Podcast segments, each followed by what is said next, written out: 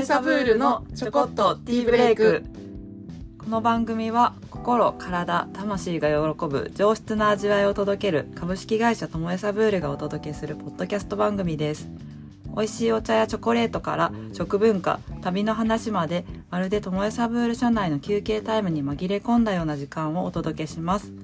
皆さん忙しい日々だと思いますがほんの少し立ち止まってブレイクタイムを取りましょう。新たな活力や新しいアイデアを与えてくれますよ。お茶を飲んだりチョコを食べたりしながらこの番組を聞いてまた頑張ろうと元気になってもらえるようなともえサブールブレイクをお届けしたいと思います。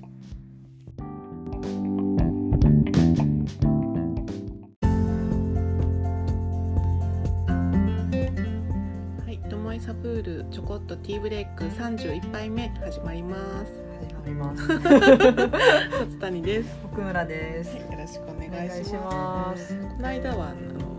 奥村さんがカレーにここだわっていると、カレーの定義とビントゥーバーの定義って似てるねっていう話をしてたんですけどなんかまあ食べ物の話をしてたので何話そうって言ってた時にカカオ産地ってそんなに皆さん行くことがないのでカカオ産地で何を食べてるのかみたいな話はどうかなとかっていうど、はい。で今私たちの目の前にはいっぱいおやつおやつ おやつじゃないです。おやつじゃないです。おやつじゃない。です。試作。そう これからいろいろまあね冬に向けていろんな販売をしていく中で、あのいろんな試作をしていただいてまして、まあ、弊社の、まあ、材料を使ったお菓子だったりとかそういうのの、まあ、配合の率をなんていうんですかね確かめるとかなんかそういうのでいっぱい送ってもらってていや試作という名のおやつタイムみたいな感じで。いますいろんなものをいろいろいただいてて、毎日すごいフードファイターになっていろんなものを食べてますのであの食べてる音がを一緒にお届けしたいと思います。で食べながら今日はコーヒーを飲んでて私はカフェサボローゾの浜ちゃんのコーヒー飲んでてでさきかさんは？みちみち種屋さんのそうそう。そう飲んでる。はい。うんでソースも入ってるセットのコーヒーは？6個パックで販売してるんだっけ、販売する予定でまだできてないのでうん。はい。販売できるように準備します。はい、お願いします、はい。ちょっとまだ在庫があるので皆さんにセットでねお分けしてるやつが本当になんかその組み合わせが美味しくてあれで食べてほしいんだけどしかもちょっとお値段多分1000円ぐらい安いので、おすすめなんですがぜひ飲んでほしいです。うん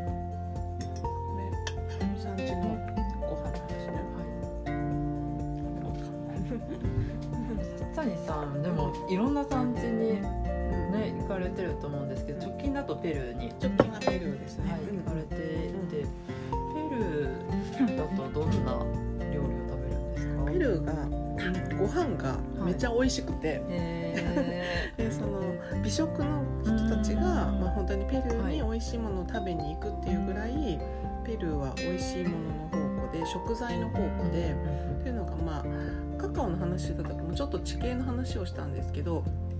まあ、海もあってで高いその山もあってでそのアマゾンとかもあるので言ったら海だと海の幸はい。があるし、まあ、貝と魚介類とか、まあ、海藻も結構食べますし、があってで、まあ、アンデス山脈のとかだと、まあまあ、一番まあピンとくるのはじゃがいもとか、うん。そういう、ねはい。野菜類がたくさんあるしあとは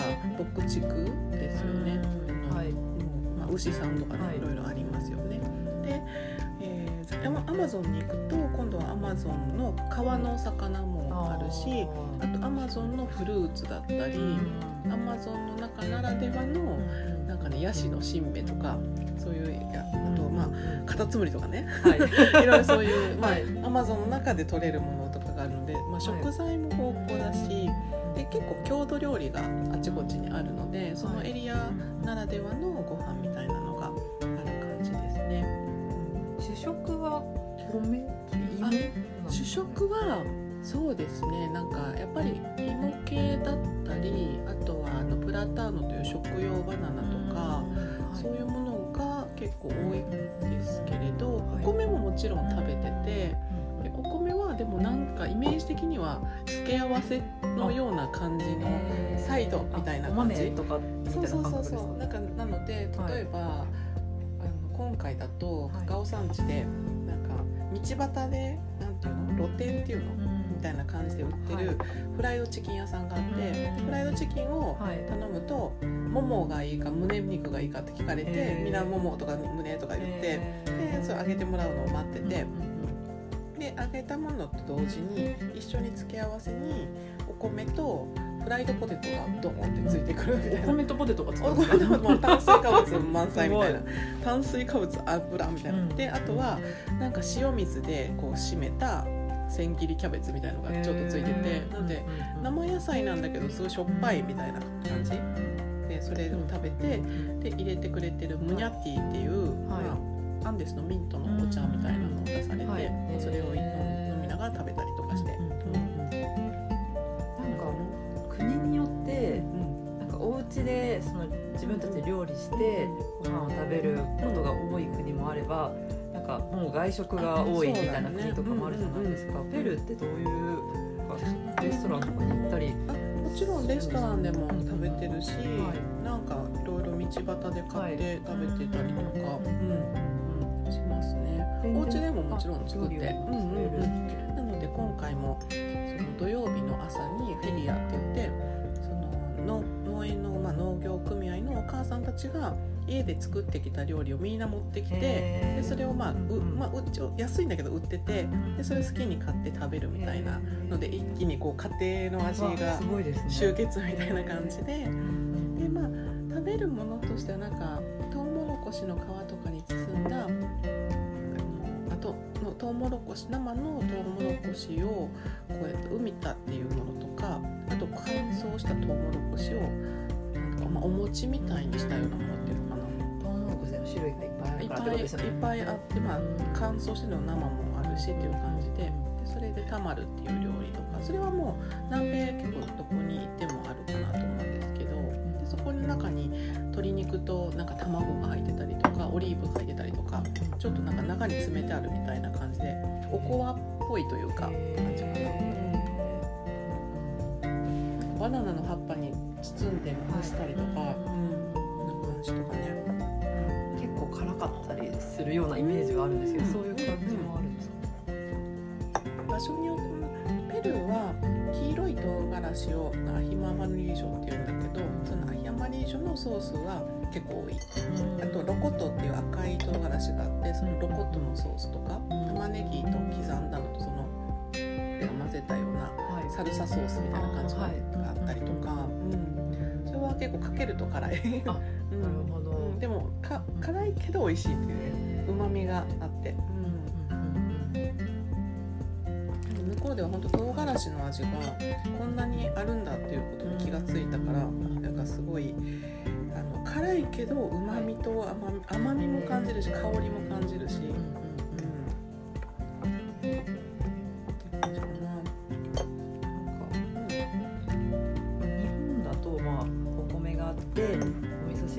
で、まあ、メインがあってみたいな構成とかがあそういうなんかあるんですか？食うん、今回食べに行った時は、はい、最初にスープ、でもスープって多分なんかお味噌汁だとちっちゃいカップだと思うけど丼みたいなのにドーンって出てきて、はい、もうその時点でお腹がいっぱいになるのに、スープを食べながら今日のそのご飯をどれにするかみんな決めて、うん、そっから決めるんです、ね、そっから決めてそう飲みながら決めてなので注文する前からそれが先にドーンって出てきて、はい、まあ、それはなんかランチタイムだけらしいんだけど、で出てきて、はい、でそれを飲みながらみんなこのお肉のこの料理にするとかこっちの料理にするとかって言いながら決めて、っていう感じで、うん、なんかお肉は、まあ、セルバだとそのなんていうのかなアマゾンでずっと暑い場所なので腐っちゃうから。干し肉セシーナっていう干し肉、はい、なんか干した豚肉を料理、まあ、ソテーしたみたいなのが出てきたりとか。ちょっとなんかね硬いんだけどなんかベーコンみたいなうまみがあってちょっと塩味もあって結構美味しい。うん、基本ジュースは生生のフルーツを絞るものでなんかやっぱり日本にいたらかなんかジュースイコールはい紙パックとか、なんかねボトルに入ってるけど、なかなか生搾りそう基本的にそうなんか生搾り以外のジュースなんかあるんですかっていう感じぐらいどこに行っても生搾りのジュースでなんか、まあ、それはエルフィーに教えてもらってなんかそのパパイヤって酵素が、ね、あるから消化を助けてくれるので朝ごはんの時にいつもまずパパイヤのジュースを飲むとその消化を促進してくれるからそれでなんか、まあ、産地にいてもすごい元気でいられるって言って。で私たちだと例えば納豆を食べたりして発酵食品でなんか胃腸の調子を整えてると思うけど、アマゾンの人たちはパパイヤとか酵素の多いフルーツでやってるのかなって思って。野菜だってちょっとしか食べないからみんながなんでこの野菜の量でいいのかみたいな感じで。でそれもちょっと塩水でギュッてやってるからそんななんかもうビタミンとか大丈夫かなみたいに思うけど、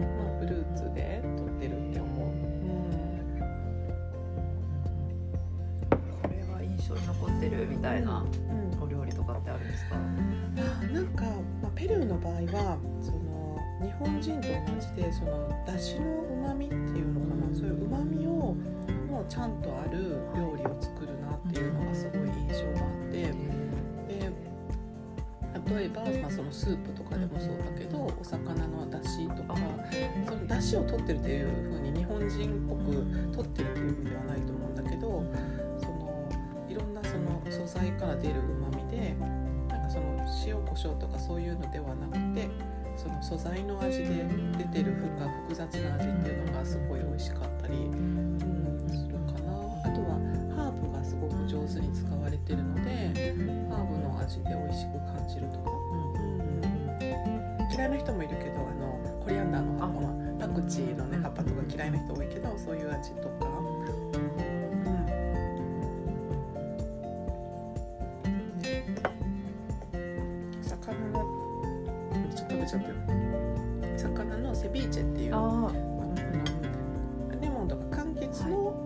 で締めてるんだけど、まあ、日本だったらお酢酢の物みたいに酸味は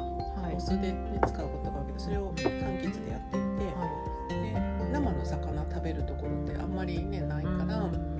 で生の魚そういうのです。ですごでちょっとニンニクと玉ねぎととかっていう感じだけどめっちゃ美味しくて、うん、でもね頼みたいんだけど量が多くて。なんか1人分で頼んだらそれしかもう食べれないなと思うからうんってなっちゃうからなんかたくさんの人数でこうそれをシェアしたいけどなかなかね今シェアとかがないから。ペルーのリマにピカンテリアっていうお店があってそのピカンテリアそのセビーチェとかを食べるのとお昼しか食べなくて夜は食べないのね。へえあるんですね そう。でそのそこで魚選んでそれを、まずまず最初はセビーチェにしてくれてでその次にあのスープみたいにしてくれてフライにしてくれてとかその1個の魚をいろんな調理法でやってくれるんだけどそのスープが死ぬほど美味しくて唐辛子とかも入ってたりするんだけどなんかそのスープの味が結構忘れられなくて多分私忘れられなさすぎてはい。すごい思い出して。はい。インスタに上げたことがあるから、うん、なんか載ってると思うんですけど、スタっていうレストランがあってそこのレストランのシェフがやってるはい。なんかそのちょっとカジュアルなお店みたいな感じなんだけどすごい美味しい。でも昼間しか行けないしいつも結構、ね混雑してて今回はリマにほとんどいなかったので全然行くチャンスがなかったんだけど、うん。うん、また次行けたら行きたいですね。インドネシアはどう？そうですね。私が行ったことあるインドネシアは、そうですね。結構、まあ、宗教とかうもん、あそうかイスラム教なので、それも影響されてるなっていうのもあるのかなと思うんですけど、うんでも鶏肉とうんか、お魚とか使ったものとかも、あと揚げ物も結構多かったうんうんうん。印象で、うんお米も食べてましたね。うん。止めどころでもそうですね、うん、なんかあもう忘れちゃったんですけど、うん。本当に1年にうん。何回も収穫できるぐらい、うんもう何三毛作みたいな。3ぐらいまでぐらいなんか多分いけうんるみたいな感じあすごいっていうのをなんか覚えてますね。私も初めてのはい。韓国の海外旅行バリ島だったから、うんうんバリ島であの棚田、棚田っていうの、段々畑の水田を見た時に、すごい、まあ、違うけどちょっと日本にも似てる感じもするし、でお米があるっていう安心感おと。米あると違いますよね海外で食べるで今回も、まあ、なんかお米をこんなになんかすごい欲したことはないっていうぐらい、うんなんかもうなんかお腹空いてる時に、おうんなんか私の頭の中は塩むすびを食べたいみたいな感じになっててなんか、おむすびを食べたら力出るのにここでみたいな感じ。別に他のご飯何もいらんわみたいな。思ってあ自分は日本人なんだなみたいな感じがしたけど、うん、でも、ね、現地の料理もあとフルーツが美味しくてグラナディージャっていうパッションフルーツの仲間でちょっとオレンジ色がかってる感じの見た目の、まあ、本当にパッションフルーツとそっくりなんだけどそれが大好きすぎて行くと、まあ、そればっかり食べてて なんかあのパッションフルーツの中のもうカエルの卵みたいなあれを食べるんですけど、はい。なんかあのお花のような香りがしてで、まあパッションフルーツってちょっと酸味が、ねあるけどそんな酸味がなくて、うん。で日本でなんか石垣島とかで水レモンっていうのを売ってるって書いててそれがなんか見た目がそっくりで、あれはグラナディージャなんじゃないのかなと思いながら。まあ前さ、はい。沖縄行った時に私が水レモン水レモンって探すとかって言ったのはそれで、なんかうん。ちょっと忘れちゃったんですけど沖縄でうん。水レモン作られてるとこ見つけたんでちょっとまた後でもう一回見ます。なんかそうそう。はあって思って。そうそう。でなんかね。同じなのかどうかっていうのを知りたいけど、はい。私がまだ水レモンを未体験なのでわかんないの。そのグランディージャと一緒か。水レモン情報を水レモン情報は あのここまでお願いしますって感じで、でそのグランディージャが今回も車に乗ってたら日本だとなんか、まあ、和歌山とかでさみかん売ってますとかさはいはあといはい。大阪から奈良に行く時もぶどうありますとかあるんだけど、はいなんかあの体でグラナディージャが売ってるんですよ。でうんなんか紐にこうつながれてて、まあ、10個ぐらいこうぶら下がってて、うん。なんかそれそれを今回も車で買ってで車の中でボリボリ食べてでホテルに持って帰ってホテルの中でもボリボリ食べてせって感じ。ちょっとこれも食べようかな。これ多分ね音するんでボリボリボリボリと。ボリすると思う。美味しいからまたいつか紹介したいけどね、なんかペルーのうん。なんかスイーツみたいなのもあるんですか？なんか。うん、スイーツ。はい。なんかね私が好きなのは全然ペルーのスイーツかわかんないけど、はい。プリンが美味しくて。へでいつもそのスーパーに売ってるプリンなんか量り売りみたいなのでなんていうの大きなバットで作ってるプリーンで、硬いプリンなのよ、昔ながらの。でそれがめちゃくちゃ濃くて味が。美味しくて、でちょっとココナッツとか入っててそれがすごい好きなのとうーんあとはそのドライブスルーじゃないドライブスルーって言わないな。あのサービスセンターのサービス？ペリア。サービスエリアか、うん。なんか車でずっと行ってたら、まあ、例えばお手洗いとか行きたくなったりすると思うんだけど、日本みたいにここがサービスエリアですみたいなとこはないんだけどなんかちょっとそういうお土産とかなんかちょっとした飲み物とか売ってるとこにトイレもついてて車止めてみんな休憩するみたいな感じで。でそこでいわゆるチューペットみたいななんか本当にもう簡単なビニールのほ細長い筒の袋の中に、そのまあ、トロピカルフルーツの果汁を固めたようなシャーベットみたいな。でそれでワナワナっていうフルーツだったりパッションフルーツだったりっていうのがあってそれが妙に美味しい。かなとか、ね、スイーツね。あとはパネトーネとかがみんなが好きすぎてパネトンって呼んでるけどパネトン食べ過ぎ注意報が出ちゃってるってだからねでも見たらめっちゃ甘そうで私はそれはちょっといいわって感じだけど。うん。なんかまあフルーツとかをその食べるからカカオ産地に行くとお菓子とかほとんど食べないのよ。なんかなんだろう。もう農園に入ったら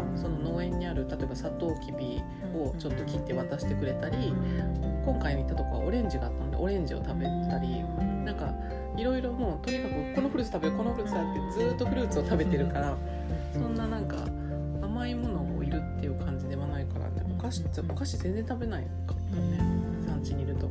で都会にいるとちょっとそういうプリン食べたり。うんうんうん。な？んか結構場所によってそのカカオ産地によって違うと思うんですけど、うんうん。なんかカカオドリンクみたいなのをペルーの人って飲むんですか、ペルーの人が飲むっていうかその例えばピューラとか北部の方とかは、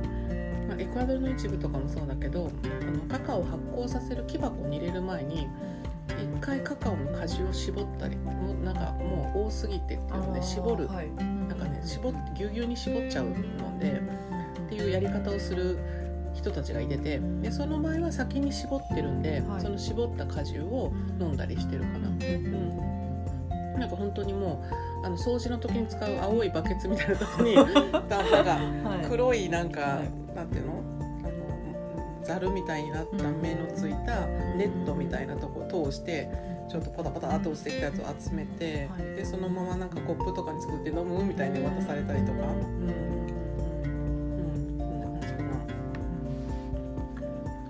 美味しいけどベッタベタになってあこれでまた虫が寄ってくると思っちゃうけどね、うん、そのカカオ農園で飲むと。それもなんかねその地域によって違うから面白いですよね、うん。うん。インドネシアでそういう飲み方してるの見たことなかったです。し、あ本当に、うんなんかあんまりその現地の人が、まあ、自分たちが作ったカカオとか、うんうんチョコレートを食べるっていうことをしてい興ない味を持ってない感じ、うん場所だったので、うんうん。なんかフィリピンとかだとね、うんうん。もうカカオチョコレートをお湯に溶いて飲む、ああそうだね。その飲む文化のあるところはね。うん。もともとそうだね。タブレアってフィリピンは飲むからね、うん。そうなのまあだから結構現地に行く時に持っていくお土産をいろいろ考えてたんだけどなんか今回一番本当は全然持っていくの足りなかったなと思ってももっと産地のチョコレートとかを持って行ってあげるとやっぱりカカオ生産地の人たちがその他のエリアに行けないから他のエリアのその写真もすごい喜んで見るしでそこのチョコレートとかもやっぱり興味を持って食べるから今回ねパンプストリートとかなんかちょこちょここう持って行ってたんだけどなんか何箇所寄るか分からなかったからどんなんかいろいろ持って行ってて、はい。例えば日本のおせんべいとかって行ってたんだけど全然足りなくて。でも今度から産地にはなんか別のエリアのチョコレート、うん。カカオを使ったチョコレートはとか私たちが、まあ、美味しいって思うチョコレートこういうチョコっていうのを持っていきたいなと思って、い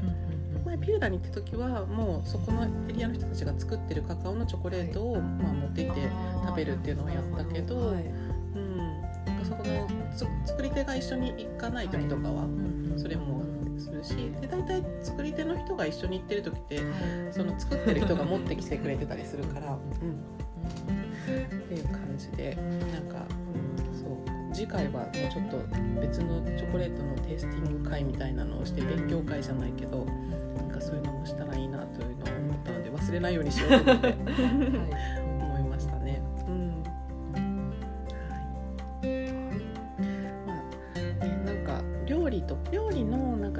とかは割と私の個人の方のに載せたりしてるので、まあ、またそれを見てもらったら映像もお楽しみいただけますって感じかな。うん、そういろいろ言ってまあ印象に残ったやつは撮ったりしてるので。うん。です。はい、あ一個だけそう私今回ジャックフルーツのはい。料理が美味しかったっていうのを。ジャックフルーツっていうまああの、まあ、トロピカルフルーツなんだけど、ちょっと臭さがないドリアンみたいな感じのフルーツで,、でそれはまあフルーツとしてしか食べたことがなかったんだけど、はい。今回そのドリアンじゃないやジャックフルーツをありとあらゆる料理にする、なんかベジタリアン料理みたいな感じで作ってるお母さんがいて、でそのセビーチェって普通そのお魚とか、生魚使うけど、はい。そのジャックフルーツを使ったセビーチェだったりあと塊でそれをソテーしてなんかソテーしてるとなんかね豚肉の塊角煮みたいななんかすごいちょっとしっかりしててボリュームがあってすごくなんかいなんか全部だから植物性なんだけど食べた後の満足度があってあとちょっとスライスして揚げたやつとかはあのレンコンチップスみたいな感じ。ですごい美味しくて、うん、なんかそれはびっくりしました。であとベトナムのカカオ産地ジャックフルーツの種を茹でたものが栗みたいでめちゃくちゃ美味しくてでも食べてたらめっちゃ笑われてなんだろうって思ったらそれを食べるとおならが臭くなるって言って 笑われてでもすごい美味しいの。美味しいけど食べ過ぎたらダメらしい。っていう、うん、なので、まあ、ジャックフルーツは種も捨てずに食べようねっていう感じですね、食べ物の話はね面白いからい。ろいろ何でもねつ続けれてしまうんだけど、はい続けられます。そんな感じです。はい。結構日本でも例えばペルー料理東京は割と多いのでペルー料理レストランとか行かれたりとかするとちょっとその産地の気分が味わえていいんじゃないかなと思います。はい、大阪あまりなくてねなんか寂しいんだけどね。なかなかたどり着かないでねす。大阪のねペルー なんかメキシコ料理とかタコスとかはねまああるんだけどね、ううん、なんかそうなかなかないね東京に行った時には結構あるのでぜひ皆さん行かれてみてください。はい。では今日はこの辺で。さよなら。さよなら。